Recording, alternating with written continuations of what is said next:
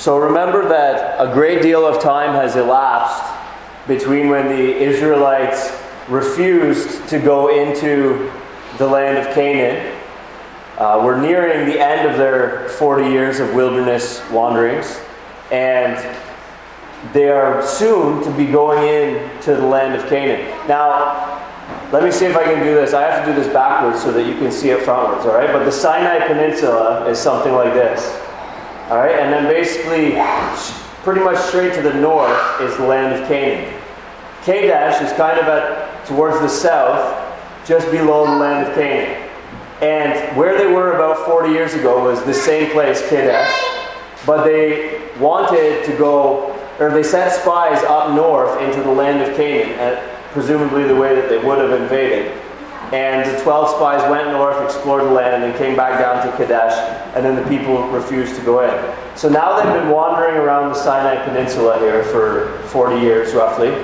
And Edom is kind of to the east, and the Dead Sea is kind of pretty much to the north of Edom.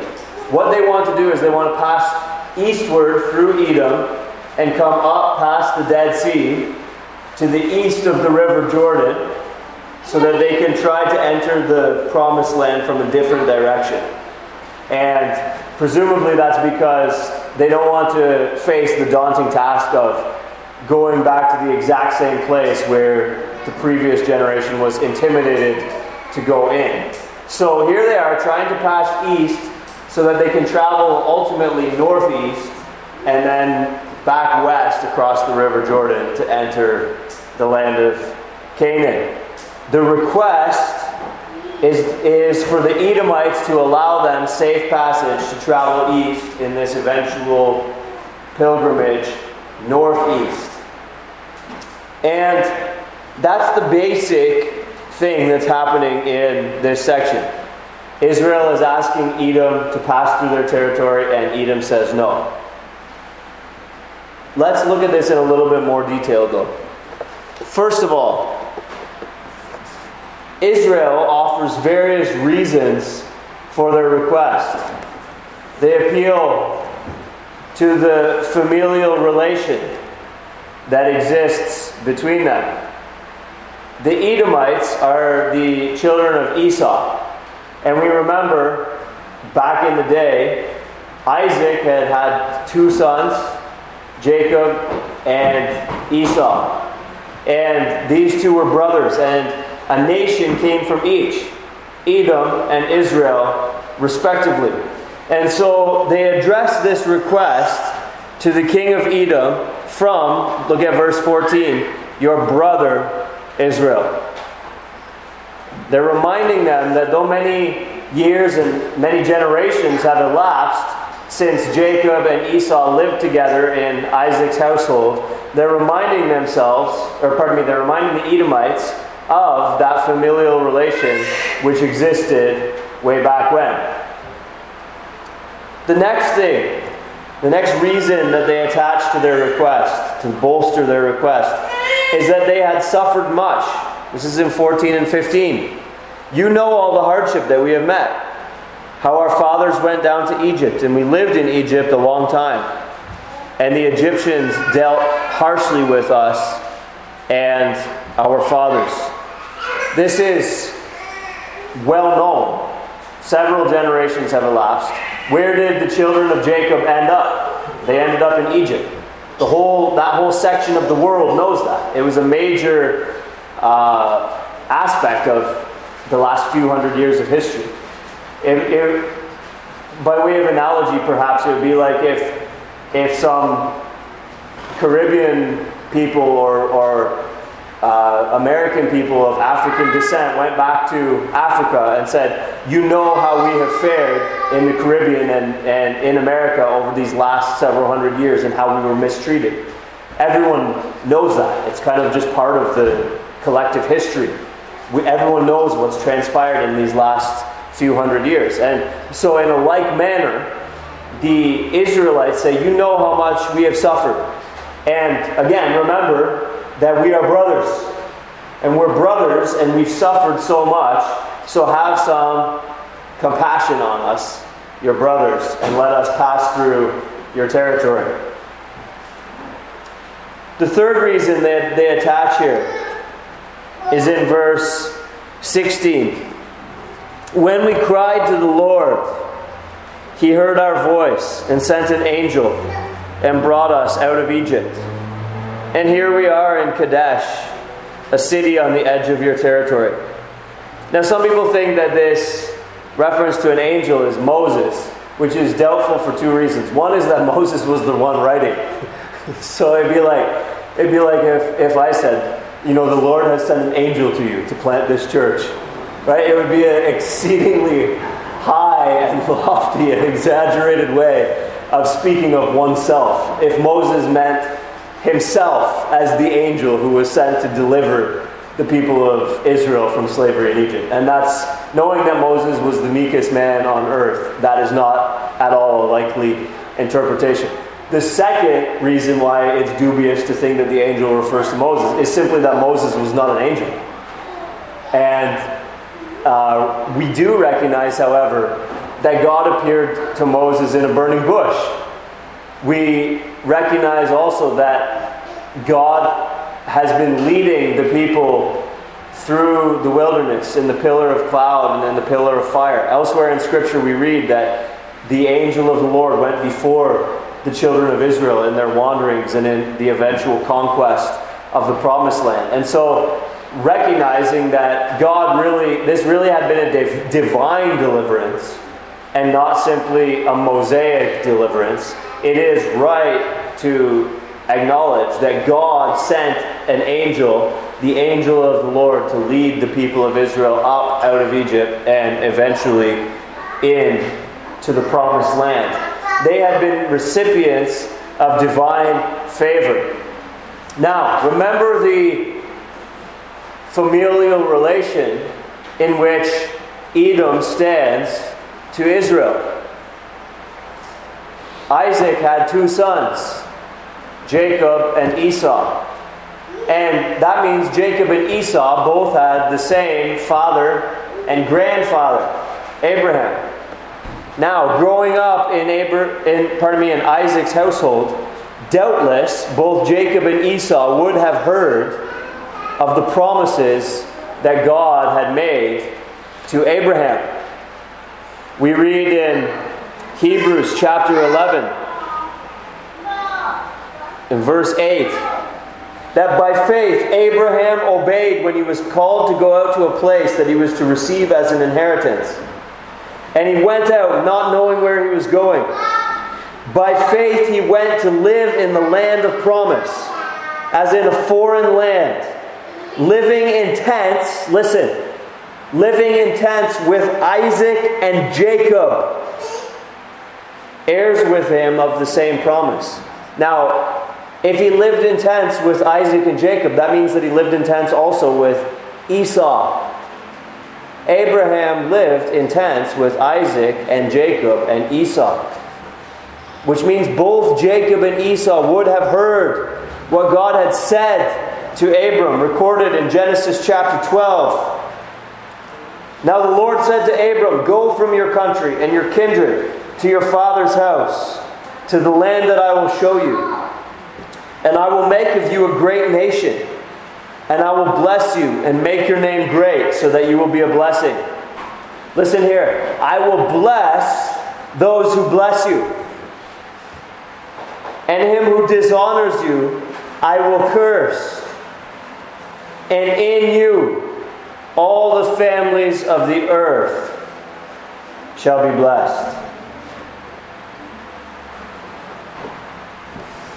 Given that Israel was Edom's brother, given that they had suffered much, given that they were recipients of divine favor, and that God had said that whoever blesses Abraham's house, Abraham's seed, will themselves be blessed.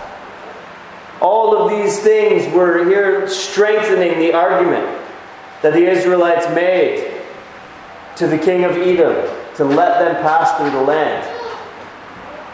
It was an eminently reasonable request. Look at verses 17 and 19. Please let us pass through your land. We will not pass through field or vineyard or drink water from a well. We will go along the king's highway. We will not turn aside to the right hand or to the left until we have passed through your territory. In other words, we're not going to dilly dally here.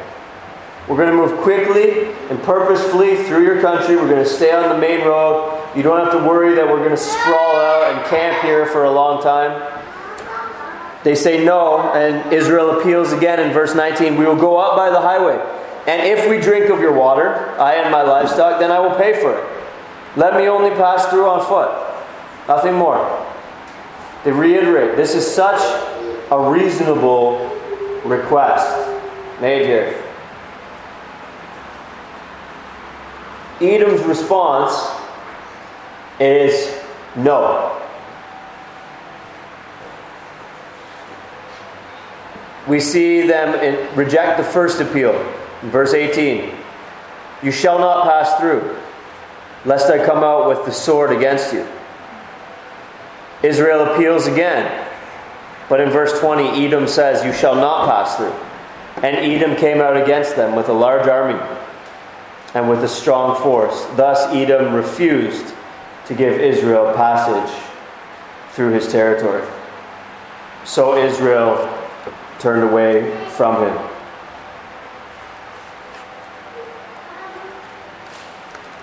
The response of Edom is simply no. This is an immoral response. Matthew Henry says it is, it is our wisdom and duty to be kind to those whom God is pleased to own. As God had promised to Abraham long ago, I will bless those who bless you and him who dishonors you I will curse. God expects his people to be loved and helped and supported. It's not neither here nor there whether we help and support and love the people of God. Even in 3 John, we, we read in verse 5 Beloved, it is a faithful thing that you do in all your efforts for these brothers, strangers as they are who testified to your love before the church. You will do well to send them on their journey in a manner worthy of God. For they have gone out for the sake of the name, accepting nothing from the Gentiles. Therefore, we ought to support people like these, that we may have fellow workers for the truth. We see throughout Scripture that the Lord expects that His people ought to be treated well that his people ought to be loved, that his people ought to be helped.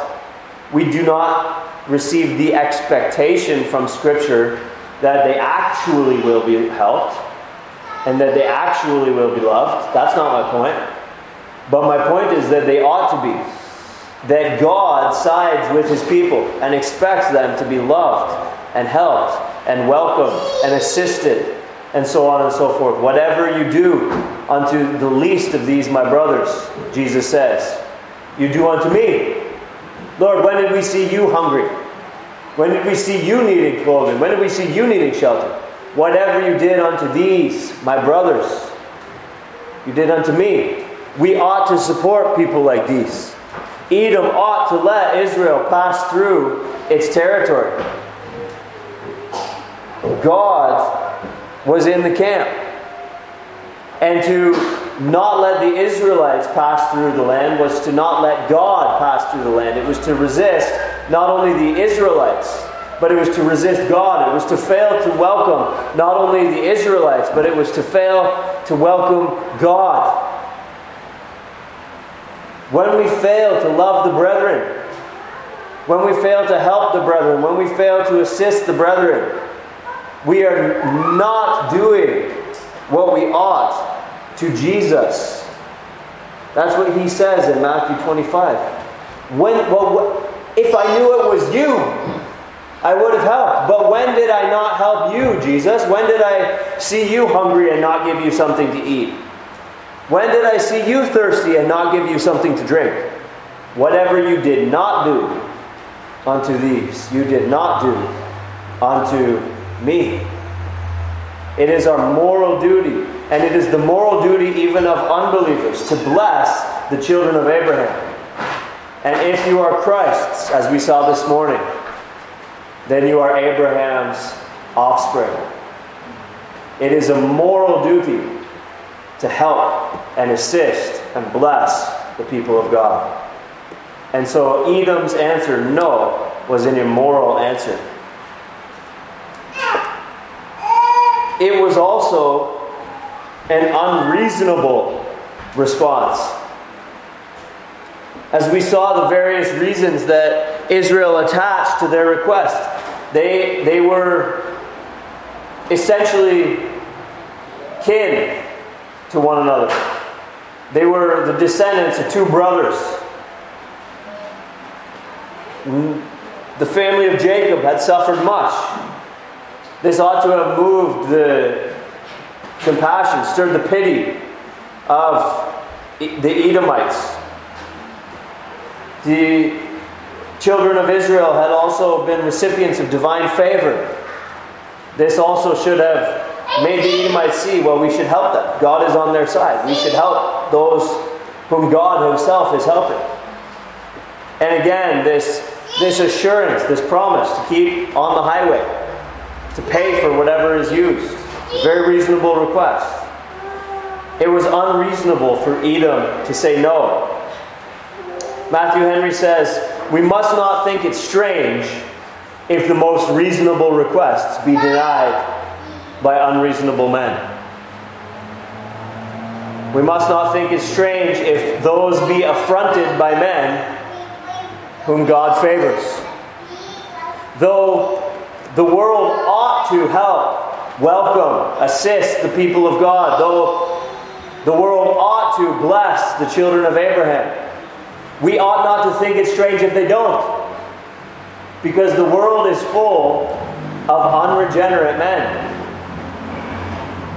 whom the God of this world has blinded, who do not understand the things of God, nor can they, for they are spiritually discerned, who suppress the truth in unrighteousness. This world is full of unreasonable men. We ought not to think it strange if the most reasonable requests be denied by unreasonable men. And if those be affronted by men whom God favors. So Edom has given a immoral and unreasonable response to Israel here. And this immoral and unreasonable response is rooted in enmity, hatred, disdain of the Edomites, on the part of the Edomites toward the Israelites. We remember that ever since they were in the womb. These brothers wrestled and quarreled with one another. It wasn't a, it wasn't a friendly wrestling, it wasn't a friendly quarreling. We read in Genesis chapter 25. Isaac prayed to the Lord for his wife because she was barren. And the Lord granted his prayer, and Rebekah, his wife, conceived. The children struggled within her, and she said, If it is thus, why is this happening to me? So she went to inquire of the Lord. And the Lord said to her, Two nations are in your womb, and two peoples from within you shall be divided. The one shall be stronger than the other, the older shall serve the younger. And this is how it played out. After they were born, the two peoples from within her were indeed divided. Esau came to hate Jacob. And as we saw when we worked our way through the book of Genesis, for good reason. Frankly, Esau was a more likable guy. Go read the biblical text. Esau was a way more likable guy. Naturally speaking, he's the kind of guy that you would rather be friends with than Jacob. He was the kind of guy that you would more likely admire from afar than his younger brother. And yet God had said, before the two children were born, Jacob have I loved, Esau have I hated. The one shall be stronger than the other, the older shall serve the younger. And Esau resented the way that his unlikable, dishonest, scheming little brother always seemed to get ahead. He came to hate him so much that at one point in his life he wanted to kill him. The two brothers were able to go to their father's funeral together. And so it was resolved to some extent, but there was a rift between them which occurred, which was on the cusp of murder at one point. This is how much enmity was between Jacob and Esau on account of God's divine election of the unworthy. Esau hated and resented that his unworthy brother should be blessed should be helped, should come out ahead, should get the birthright. Why would he succeed and why would I fail to inherit the blessing when I'm the firstborn? I deserve it. When he had not wronged Jacob, but Jacob had wronged him, why should the schemer, why should the sinner be blessed? And he himself failed to inherit the blessing. This is how it was with Jacob himself. This is how it was with, pardon me, with Jacob and Esau themselves. And this is how it played out through the rest of history. When Jerusalem fell, Obadiah tells us that Edom rejoiced. This is how it played out throughout history. Edom resented Israel. This is like when you speak to some people and you ask them about their cousin, or you ask them about their brother, you ask them about another section of the family. You say, Well, we don't talk. Well, why not? Well, this happened way back when. And sometimes what happened was at the level of like grandparents. But the reality is that even when something happened at the level of grandparents, and say, say a grandparent argued with his brother, and so even though the children of the one brother and the children of the other brother live within five miles of one another, they have nothing to do with one another because of what transpired in the family a long time ago. We see this, we know this. That's what happened with Israel and Edom. The collective history that was passed down from generation to generation told the same story, but it told the same story from a different perspective. And the Edomites resented the way that the children of Israel had been blessed, and that the children of Israel had been helped by God when Israel himself had wronged their father so much.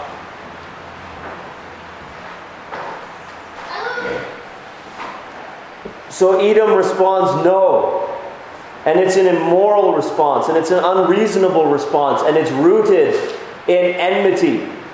It's rooted in hatred, which was not on account of personal responsibility, you realize. It wasn't that the Edomites hated the Israelites for what those Israelites had done to those Edomites.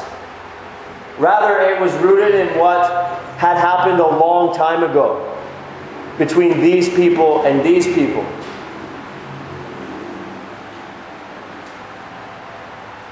And if you've ever been on the end of a, a sweeping generalization, that you know all Ritterskards are like this, or all Alines are like this, right?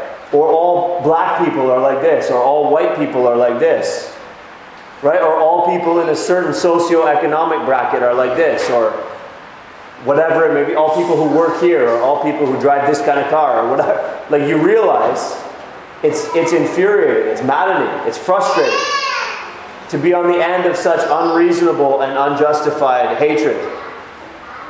So when the Israelites, who had been wandering around for 40 years, send this reasonable request to the Edomites and get such an immoral and unreasonable and spiteful response, what would be the natural reaction of the Israelite heart? Well, Deuteronomy 23 and verse 7 says this You shall not abhor an Edomite, for he is your brother. you see, God knew that there was this propensity to abhor an Edomite. And so he instructed the children of Israel they may abhor you, but you must not abhor an Edomite. We read in Romans chapter 12, in verse 19 Beloved, never avenge yourselves, but leave it to the wrath of God. For it is written, Vengeance is mine, I will repay says the Lord. To the contrary, if your enemy is hungry, feed him. If he is thirsty, give him something to drink. For by doing so, you will heap burning coals on his head. Do not be overcome by evil, but overcome evil with good. We read in back in Numbers chapter 20 and verse 21.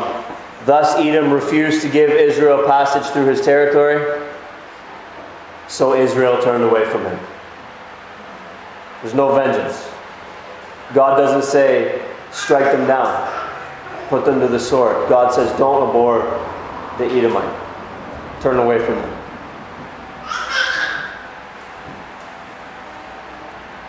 Likewise, as Matthew Henry said, we must not think it strange if the most reasonable requests be denied by unreasonable men and if those be affronted by men whom God favors. The reality is, in this world, we will, have, we will face immoral and unreasonable opposition from people.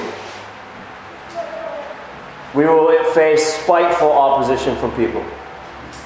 From those who are not children of the promise.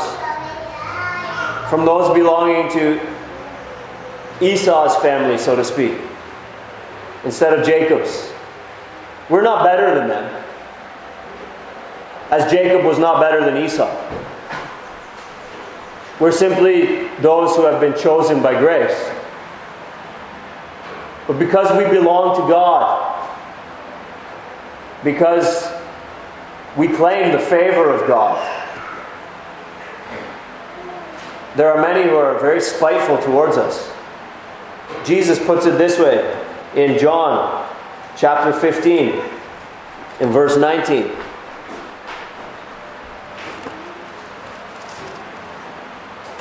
If you were of the world, the world would love you as its own. But because you are not of the world, but I chose you out of the world, therefore the world hates you.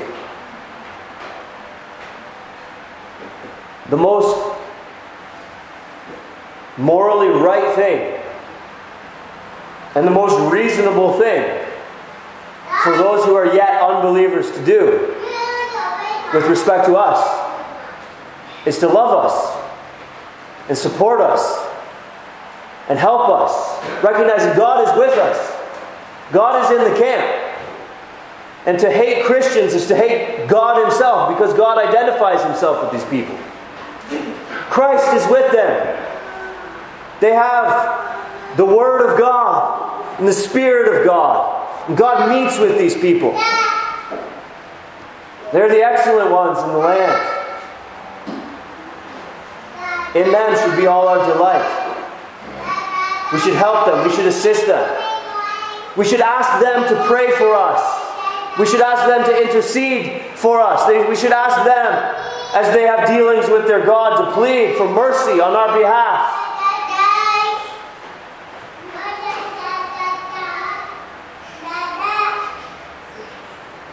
As Miriam had to pray for Moses to intercede for her when it became clear that God was with Moses. As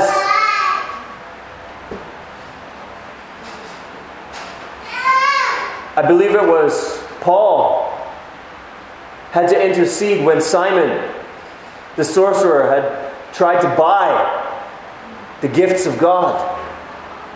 And it was clear that God was punishing Simon for this act of great wickedness. He turned and he said, Pray for me. The world, the right thing for the world to do is recognize that God is with us. We are the children of Abraham. If you are Christ's, you are Abraham's offspring, heirs according to the promise. They should recognize that because God has said to Abraham, I will bless those who bless you, and whoever dishonors you, I will curse. The most moral and the most reasonable thing to do is to bless us, help us, assist us. You need somewhere to meet? Here's a building. You need something worked out? Let me do what I can to work that out for you. You need personal assistance? Let me help you personally. I know that you're one who belongs to Christ Jesus. God is with you. Let me do anything I can to help you. This would be right, this would be reasonable. But what we endure is the immoral and unreasonable spite and hatred and opposition from the world. How should we respond? Don't abhor the Edomites. Don't take vengeance. Prepare for the immoral and unreasonable hatred and spite of the world because Jesus told us it's going to happen. But don't abhor the Edomite. Don't take vengeance. We, like Abraham, Isaac, and Jacob, like these children of Israel, many years later, we are living in tents on our way somewhere. Like that passage that I alluded to a few moments ago from Hebrews chapter 11. We are seeking a better country. We're seeking a city whose builder and foundation is God, but we are living in tents in the meantime. And we are passing through regions where those who have not been chosen by grace live. We are passing through regions where those who do not know God live. We are passing through regions where, which are inhabited by idolaters. And as we pass through these regions, though they ought to love us, though they ought to support us, though they ought to help us, they won't, for the most part, except perhaps in pockets here and there. And they will hate us because we are not of the world, but rather Christ chose us out of the world. And since we do not belong to the world, therefore, Jesus tells us in John 15 19, they will hate us. So brace for it and be prepared to overcome evil with good. If your enemy is hungry, feed him. If he's thirsty, give him something to drink. Listen, if Edom says, Can I pass through your land, Israel? Sure. This is what we are called to like Jesus.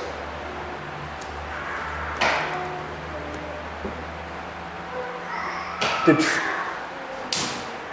true and better Israel himself. In Matthew chapter 2, we read that he and Mary and Joseph returned from Egypt to fulfill what is written Out of Egypt I called my son. You see, Jesus is set forth to us as the true and better Israel, who faithfully followed God through the wilderness. And when he was tempted and when he was hungry and thirsty, did not grumble, but said, It is written, and resisted that temptation. Who, when reviled, did not revile in return, but entrusted himself to one who judges justly, who did not come to be served but to serve. Like Jesus, who, though the recipient of immoral and unreasonable enmity and hatred and spite, loved and served. Let us be like that Jesus. Let us travel in tents on our way to this promised land without bitter hearts, without hearts that abhor the ungodly who oppose us. Let us travel in tents like Jesus, loving and serving the Edomites. And let us pray, since we know that it is, there is no eth- ethnic restriction on grace. And since we ourselves are Gentiles who have been chosen by grace to become Abraham's offspring, let us pray for the Edomites around us then, who presently hate us for no good reason and are immoral in their spite towards us. Let us pray that they too would be chosen and called by grace, and that they too, ironically, these children of Esau, would become children of Israel. What is impossible with man is possible with God.